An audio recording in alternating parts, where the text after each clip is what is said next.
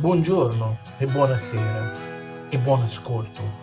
Benvenuti ad Allora di Amadeus. Questo è un podcast. Scaricatelo, ascoltatelo, anche quando andate per strada e riempitevi la vita. Buon ascolto.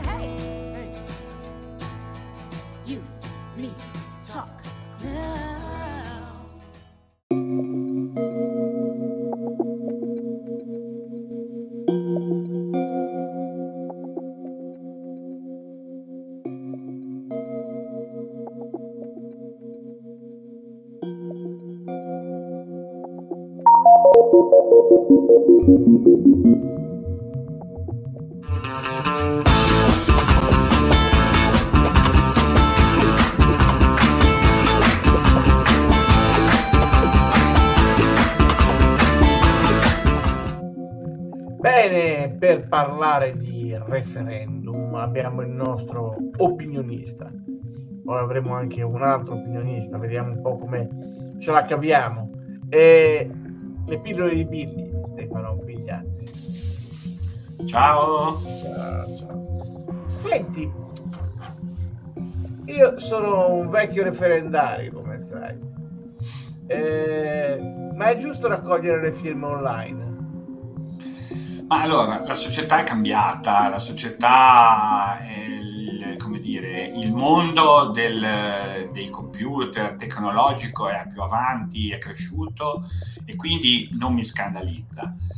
Credo che eh, bisogna fare un ragionamento sul, sul, sul referendum come è strutturato, cioè la Costituzione prevede che per poter avere un referendum devi aver raccogliere 500.000 firme.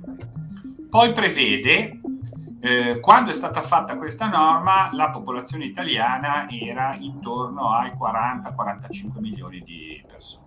Dico adesso, vado a memoria, non sono preciso, ma era molto inferiore a quella attuale, che siamo sui 60 milioni. Eh, contemporaneamente prevede che per valere un referendum deve, pass- deve essere presente alla votazione almeno il 50% dei partecipanti a quei tempi a votare ci andava tra l'80 e il 90% della gente, adesso a votare mediamente ci va tra il 50 e il 70 massimo per cento della gente. È chiaro che con questo sistema raccogliere 500.000 firme è molto più facile, col sistema online diventa facilissimo. Cioè, quindi noi avremo una valanga di referendum no? contemporaneamente quasi tutti non raggiungeranno il quorum perché sarà difficilissimo ottenere il 50% dei votanti perché basta che ci sia una minima opposizione, basta, mettiamo che vada a votare che, che, è interessato all'argomento il 60%, che è la media tra il 50 e il 70. Basta che di questo 60 un terzo sia contrario e va a votare il 20%, l'altro 20 invece che votare no non va a votare e il referendum perde. Quindi se non cambiamo le regole in qualche modo, noi saremo destinati ad avere decine di referendum, tutti inutili e tutti sconfitti per mancanza di quorum. Questo è il vero problema, secondo me, dei referendum e, del, e della firma eh, online. Ti voglio però parlare dei tre referendum eh, che hanno raccolto le firme online perché gli altri, quelli sulla giustizia, eh, hanno, hanno, rinunciato alle firme perché, notizie di stasera, perché sei consigli regionali hanno, diciamo, hanno aderito al, ai quesiti referendari. Ah, ecco, no, questo mi mancava. mancava. Eh.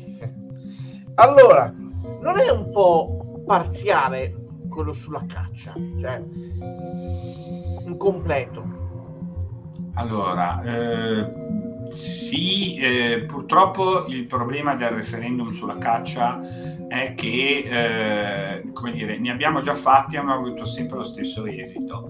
Una marea di cacciatori organizzano con cosi l'astensionismo e vincono. Eh, e quindi, come dire, eh, è, è, è, destinato sempre a essere facendolo parziale, quindi non con l'abolizione completa, ma con degli argomenti, forse si spera di non scatenare, di ottenere un risultato, o forse comunque, essendoci già stati varie volte dei referendum sulla caccia, si cerca di evitare di ripetere lo stesso meccanismo precedente. Eh, è un tema particolare quello della caccia, nel senso, io da amante degli animali non posso, come dire, quando c'è il referendum parto, vado e vado, vado a votare per l'abolizione. Però mi rendo conto che è un tema particolare, ecco, quindi non è così... Eh, ecco, da ambientalista dico che la caccia non mi piace a pelle. Eh, le, come dire, l'inquinamento ammazza molti più animali di quelli che ammazza la caccia. Ecco, sì. eh, ecco, questo è il mio ragionamento da ambientalista. Detto questo, non mi piace la caccia e faccio fatica a tollerarla istintivamente invece altro referendum che peraltro aveva ottenuto il quorum, eh, quello sulla cannabis.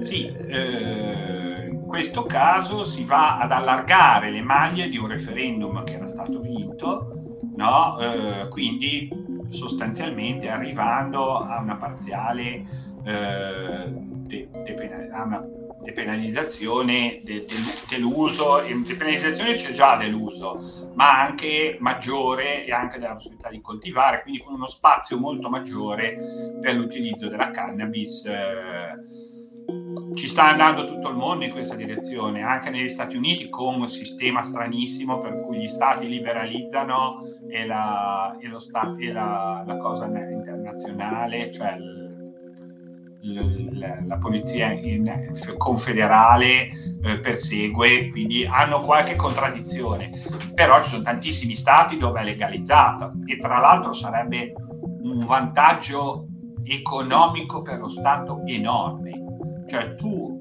togli alla criminalità delle entrate incredibili liberi le carceri da gente che non fa niente di grave, liberi dalla giustizia, la giustizia da un sacco di processi inutili e hai delle entrate fiscali con l'incasso della cannabis, con una sostanza che fa molti meno danni rispetto all'alcol. Cioè non legalizzare completamente la cannabis dal punto di vista economico e organizzativo per lo Stato italiano è un suicidio. Invece per finire l'ho lasciato in fondo apposta il, il fine vita è un tema complesso. Sì è un tema molto molto difficile perché comunque quando si parla della vita delle persone è sempre difficile eh, ed è un tema che è tanto più difficile quanto più la scienza eh, è in grado di salvare le vite e, ed è in grado di prolungare la vita.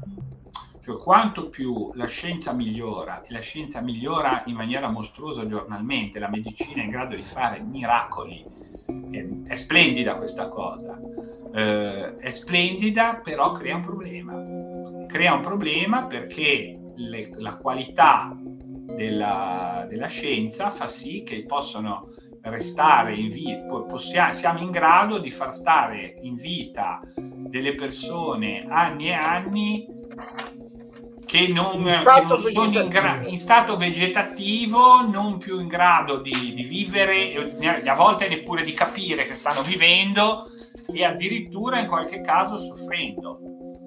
Eh, e quindi io credo che la possibilità di una libera scelta in questo campo che sia lasciata possibilmente alla persona che è in grado di dirlo o, o, o di lasciare le sue volontà nell'ipotesi in cui con il testamento biologico, nell'ipotesi in cui si trovasse in, in determinate condizioni di, di farlo, eh, quindi di dire qual è la sua scelta o se no in ipotesi estreme ai familiari eh, con ovviamente il parere dei medici che dicono se esiste una possibilità di ripresa o meno, danno un, un parere scientifico su qual è la situazione e qual è il livello di sofferenza, cioè per quanto, possa, per quanto possa la scienza, che ho detto miracoli, ma ora non esageriamo, no? ecco, io credo che eh, sia una scelta verso la quale siamo destinati ad andare e siamo destinati quale paese civile. Eh, qui diciamo che ci tengo molto a questa cosa, credo che sia giusta la norma come deve essere, che deve essere approvata. Diciamo che essendo un referendum c'è sempre un problema, nel senso che dal punto di vista tecnico qui tu elimini un pezzo di una norma che mandi in una direzione, poi costretto, sarai costretto poi a fare una riforma che adegua tutto il sistema normativo al risultato del referendum, se lo vinci, spero, eh, perché chiaramente la questione è un po' complessa, è un po' più complessa che l'abolizione di quella norma, ecco. sì, sì, sì, eh, proprio perché è una materia delicata.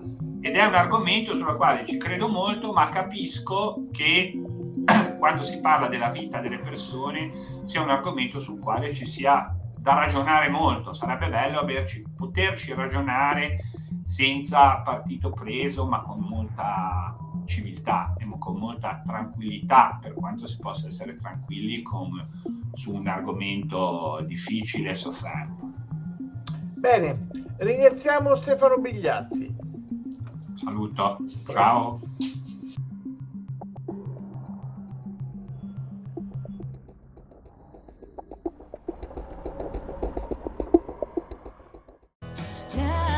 Buonasera, buongiorno. Avete ascoltato un podcast di Allora di Amadeus. Alla prossima occasione.